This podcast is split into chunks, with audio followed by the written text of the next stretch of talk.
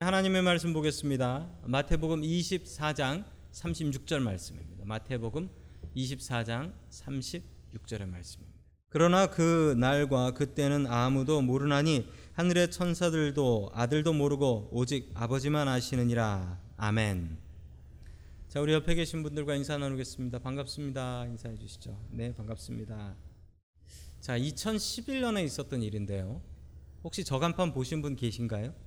미국에서 어, 미국 전국에 각지에 있었던 건데 심판의 날 5월 21일 2011년이라는 광고였습니다. 미국 전역에 저 광고판이 있었어요. 자, 패밀리 라디오라는 라디오 채널을 운영하시던 목사님이 계셨는데 그 목사님이 해롤드 캠핑이라는 목사님이셨어요. 연세가 아주 많은 분이셨습니다.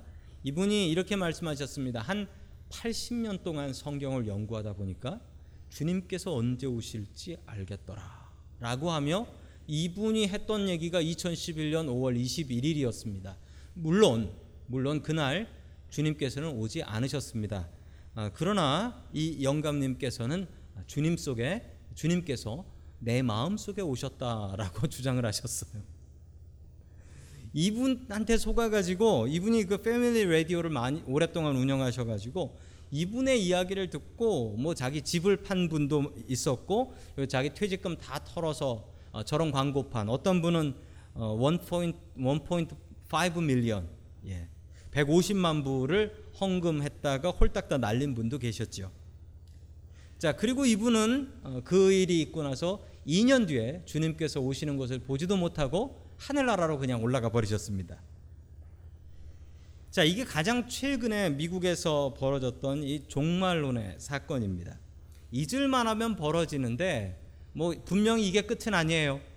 분명히 또 저런 일 또 나타날 거고 그러면 사람들이 정말 저날인가 하면서 혹하게 될 것입니다. 여러분 왜 이런 거에 넘어갈까요? 여러분 여러분은 마음속으로 야 나는 안 넘어간다라고 생각하시기 쉽지요? 그런데 여러분 저런 거에 넘어가는 사람들 정상적인 사람이고 믿음 좋은 사람들이 넘어갑니다. 믿음 없는 사람들은 저런 거에 넘어가지도 않아요. 자, 우리 계속해서 종말론을 보겠습니다. 종말론 바르게 배워야지 아, 저런 이상한 얘기에 넘어가지 않을 수 있습니다. 자, 지난 시간에 전천년설, 후천년설, 무천년설 같이 공부를 해봤습니다. 여러분 전천년설에 전에 뭐가 있다는 거? 천년 전에 예수님의 재림, 다시 오심이 천년왕국 전에 있다라는 거예요. 예수님께서 갑자기 어느 날 내려오시고 나서 천년왕국이 있는다, 생긴다 이 얘기죠. 후천년설은 예수님께서 다시 오시는 재림이 언제 있다? 후에 있다. 후천년. 그래서 후천년인 거예요. 예수님께서 천년왕국 뒤에 오신다. 그러므로 예수님께서 언제 오실지 다 알 수 있다. 천년왕국 되면 그때부터 슬슬 믿기 시작하면 된다. 그래서 이 후천년설은 사람 믿음 완전히 다 쉽게 만들어 버리는 종말론이라고 말씀드렸습니다. 자, 그런데 이제 마지막으로 무천년설이에요. 무천년설은 천년왕국 없다라는 얘기. 천년왕국 없다. 자, 정확히 천년왕국이 없다라는 게 아니라 천년이 아니다라는 뜻이에요. 자, 예수님께서는 도적과 같이 오신다라고 하셨습니다. 마태복음 25장에 보면요. 예수님께서 정말 세상 끝에 어떻게 오실 것인가에 대한 비유가 나오는데 그 중에 열 처녀의 비유가 나옵니다. 여러분들이 아시는 것처럼 열 처녀가 있었죠. 예, 그런데 그 열 처녀가 모두 다 졸았습니다. 졸긴 다 마찬가지인데 예, 다섯 처녀는 기름을 준비하고 졸았고 다섯 처녀는 기름을 준비하지 않고 졸았죠. 존 건 다 똑같습니다. 자, 상황을 모르던 상황을 제대로 파악하지 못하고 기름을 준비하지 못한 처녀가 기름을 딴 데 가서 사 가지고 결혼식에 오니까 그 결혼식의 주인이 이렇게 그 다섯 처녀에게 얘기했습니다. 우리 다 함께 마태복음 25장 13절 말씀 같이 봅니다. 시작. 그런즉 깨어 있으라 너희는 그날과 그때를 알지 못하느니라. 아멘. 그날과 그때를 알 수가 없다. 데이도 알 수 없고 시간, 아우어도 알 수 없다. 절대 알 수 없다라는 것이죠. 여러분 주님께서는 이 날을 알지를 못하신다라고 하셨는데 심지어 아버지만 알고 아들도 모른다. 이 뭐 이해가 안 되는 말입니다. 왜냐하면 아버지와 아들이 같은 분인데 아버지는 아시는데 아들은 모른다. 즉 그 얘기는 시간은 알 필요 없다. 언제 오시는지 이거 알 필요 없다라는 거예요. 그리고 이야기가 끝이 납니다. 뒤에 천년 왕국이 있다. 뭐 이런 얘기 주님께서 하시지 않으셨습니다. 주님께서는 뭐 천년 동안 왕 노릇한 이런 얘기 하신 적이 없어요. 예수님께서는 천년 왕국에 대해서 단 한마디도 하지 않으셨습니다. 그리고 여러분 성경 프로그램에서 천년 왕국이라고 검색해 보십시오. 안 나옵니다. 그런 말 없어요. 휴거라는 말도 성경에 있는 말이 아닙니다. 그건 사람들이 만들어낸 말이에요. 자, 계속해서 베드로후서 3장 8절 말씀 같이 봅니다. 시작. 사랑하는 자들아 주께 하루가 천년 같고 천년이 하루 같다는 이 한 가지를 잊지 말라. 아멘. 예수님의 제자인 베드로의 고백인데 베드로가 주님을 보니 베드로가 봤을 때 주님의 시간 개념, 시간 관념은 어떠시냐? 하루가 천년 같고 천년이 하루 같다. 그러니까 시계 보고서 달력 보면서 기다릴 분은 아니라는 거예요. 시계 보고 달력 보면 정말 답이 안 나온다는 거죠. 하루만 기다려라. 이게 천년이 될 수도 있고 천년 뒤에 올게. 그러고서 하루 만에 오실 수도 있다라는 거예요. 전혀 우리의 시간하고 다르다라는 것입니다. 완전히 달라요. 즉 여러분 그렇다면 성경에 나오는 이 천년이라는 말은요. 단순히 천이라는 숫자가 아니라 정말 오랜 시간이라는 그런 뜻을 가지고 있는 것입니다. 여러분 이 천년왕국 무천년설에서 천년왕국은 뭐냐면요. 주님께서 이 땅에 처음 오셨잖아요. 2000년 전에. 그러고서 천년왕국이 시작되었다는 겁니다. 왜냐하면 우리에게 왕이 생겼지 않습니까? 우리에게 왕이 생겼지 않습니까? 우리에게 왕이 생겼다면 그때부터 천년왕국이 시작된 것이다. 지금 이 시간이 천년왕국인 것이다. 그러므로 어, 주님께서 다시 재림하시고 천년왕국이 오는 것 아니다. 이렇게 보고 있습니다. 여러분 예수님께서는 단 한 번도 천년왕국에 대해서 말씀하지 않으셨습니다. 오히려 그런 관심 갖는 사람들에게 이렇게 말씀하셨죠. 그런 거 관심 갖지 말라고. 때와 시간 이런 거 관심 갖지 말라고. 그냥 열심히 준비하며 살라고. 열심히 믿으며 살라고. 이 무천년설은 개신교에서 가장 지지를 받는 종말론입니다. 당연히 우리 교단은 이 무천년설이고요. 로마 캐톨릭 무천년설이고요. 어, 종교 개혁자였던 칼빈 그리고 어, 현대 신학의 아버지라고 불리는 칼 바르트라는 분도 모두 다 이 무천년설을 지지하고 있고요. 가장 성경적이고 가장 건강하며 가장 주님의 말씀에 합당한 종말론입니다.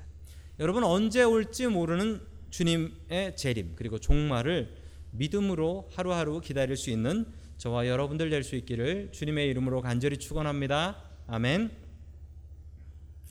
자 마지막 마지막 보너스 종말을 대하는 태도 어때야 되느냐라는 것입니다. 첫 번째로는 항상 깨어 있어야 한다. 항상 밑줄 어디다고 해야 되냐면 항상입니다. 평소에 제대로 믿지 않았던 사람들이 종말의 때를 알려고 합니다. 그때 반짝 깨어서 주님의 눈에 들려고 하는 것이죠. 어, 옛날에 제가 고등학교 다닐 때는 야자 시간이라는 게 있었습니다. 야자 시간이 야자 타임 해가지고 반말하는 시간이 아니고 야간 자율학습이다라고 했지요. 그러나 자율은 전혀 없었습니다. 그냥 선생님들이 다 때려 집어넣어 놓고 집에 못 가게 하고 저녁 먹고 공부해라 딴짓 하지 말고 자 그리고서는 어, 선생님이 주로 선생님들이 감독으로 딱 한 명, 딱 한 명의 감독이 돌아다니면서 주로 몽둥이를 들고 다니셨죠. 몽둥이를 들고 다니면서 복도에서 딱딱 치면서 다니셨어요. 딱딱 치면서 그 소리가 가까워지면 아 선생님께서 오실 날이 가까웠구나라는 것을 알 수 있었죠. 어떤 선생님께서 이러셨다고 해요. 예, 아이들이 야간 자율학습 시간에 떠들고 놀고 있으니까 갑자기 뒷문을 확 열고서 들어가서 이 반은 왜 이렇게 시끄러운가? 그러고 들어갔다가 그 선생님이 잠시 뒤에 앞문을 열고 들어와서 이반은 참 조용하구만 이라고 했다는 여러분 그런 야간 자율학습 생각 나실 겁니다.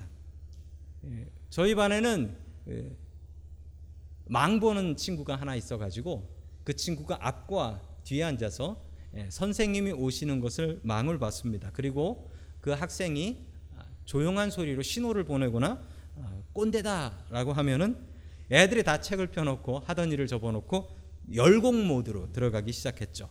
그러면 선생님을 속일 수 있었습니다. 여러분, 이렇게 예수님을 속일 수 있다고 생각하십니까? 그 날과 그 시간을 알아서 그때 좀 반짝 열심히 교회 나오고 그때 좀 반짝 열심히 봉사하고 그때 좀 반짝 열심히 헌금하면 주님께서 속아 주실 것이라고 확신하십니까? 여러분 그래서 주님께서 뭐라고 말씀하셨냐고요? 항상 깨어 있어라. 그 날과 시간은 알라고도 하지 마라. 그거 알아서 뭐 하게? 내가 너희들 신앙생활 어떻게 했는지 다 아는데. 여러분 주님 앞에서는 숨길 게 없습니다. 숨길 게 없어요. 지금 한국은 난리 났습니다. 어, 떤 여자분들 얘긴데 뭐 여자분들이 잘못한 걸막 신문에서 뭐 매일 자고 일어나면 막 새로운 일들이 막 쏟아져 나오고 있어요. 그러나 그분들 생각으로는 이렇게 생각하실 겁니다. 아직 안 걸린 게 많은데라고 하실 거예요. 아직 안 걸린 게 많은데. 여러분 그러나 주님 앞에서는 그런 얘기 하실 수가 없어요. 아직 안 걸린 게 있는 데가 안 돼요. 얼마나 부끄러움을 당하고 있습니까, 지금? 그럼에도 불구하고 정말 두렵고 떨린 사실은 우리가 주님 앞에서만 안 걸리는 게 없어요. 그 부끄러움의 날을 준비하셔야죠. 여러분, 항상 깨어 있어야 됩니다. 두 번째, 종말을 대하는 우리의 태도는 역사와 종말이 다른 말이 아니다라는 사실입니다. 무척 어려운 말 제가 했습니다. 역사와 종말은 다른 말이 아니다. 그 역사는 히스토리죠. 히스토리는 그냥 쭉 가는 거예요. 1999년이 있었으면 그 다음에 2000년이 있고 2001년이 있고 이렇게 쭉 시간적으로 이제 흘러가는 거예요. 여러분 종말을 기다리는 사람들의 특징이 있어요. 그리고 종말을 싫어하는 사람들의 특징이 있습니다. 종말 싫어하는 사람은 누구일까요?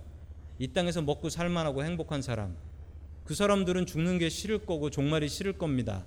왜냐하면 종말이 되면은 야 이거 뭐 어떻게 되는 건지 모르고 천국 가면 다 평등하게 똑같이 산다 그러면 그 싫죠. 여기서 떵떵거리고 살던 사람이 공평한 세상이 온다 그러면 싫은 거죠. 반대의 사람도 있습니다. 이 세상이 너무 싫어서 야 주님께서 오셔야 돼 말세다. 주님께서 오셔야지 해결나. 주님께서 오셔야지 해결나. 주님을 해결사로 생각하시는 분도 계십니다. 여러분 역사와 종말은 다른 말이 아니에요. 이 주님께서 오셔야지 해결난다라고 생각하는 분들의 특징은 역사는 썩었고 글렀고 인간의 역사는 못 써. 그러니까 주님께서 종말로 끝장을 내버리셔야 돼. 라는 생각. 주님께서 오시는 이유는 세상의 역사를 다 때려 부시고 깨 부시기 위해서 오시는 분이다. 라고 생각하는 것이죠. 여러분 그렇지 않습니다.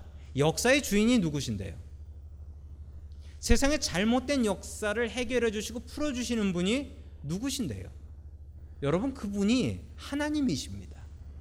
하나님께서는 역사를 깨 부시러 오시는 분이 아니라 역사를 완성하러 오시는 분이십니다.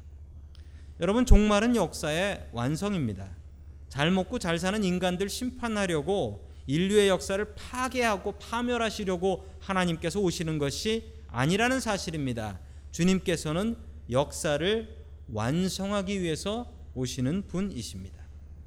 여러분 역사를 바르게 해야 됩니다. 특별히 여러분 기도하실 때 우리 한국의 상황을 바라보시며 한국의 역사가 바르게 풀려 나아갈 수 있도록 여러분 기도해 주시면은 감사하겠습니다. 내 나라 역사가 망가지면 안 됩니다. 여러분 내 나라 역사가 바르게 설 수 있도록 또 다음 주에 미국에서는 화요일 날 대통령 선거가 있습니다.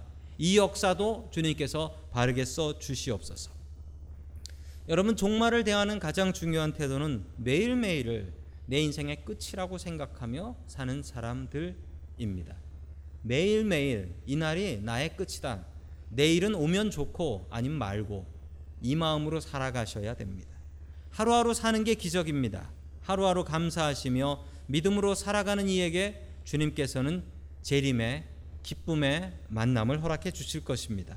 바른 종말론 갖고 살아가는 저와 여러분들 될 수 있기를 주님의 이름으로 간절히 축원합니다. 아멘.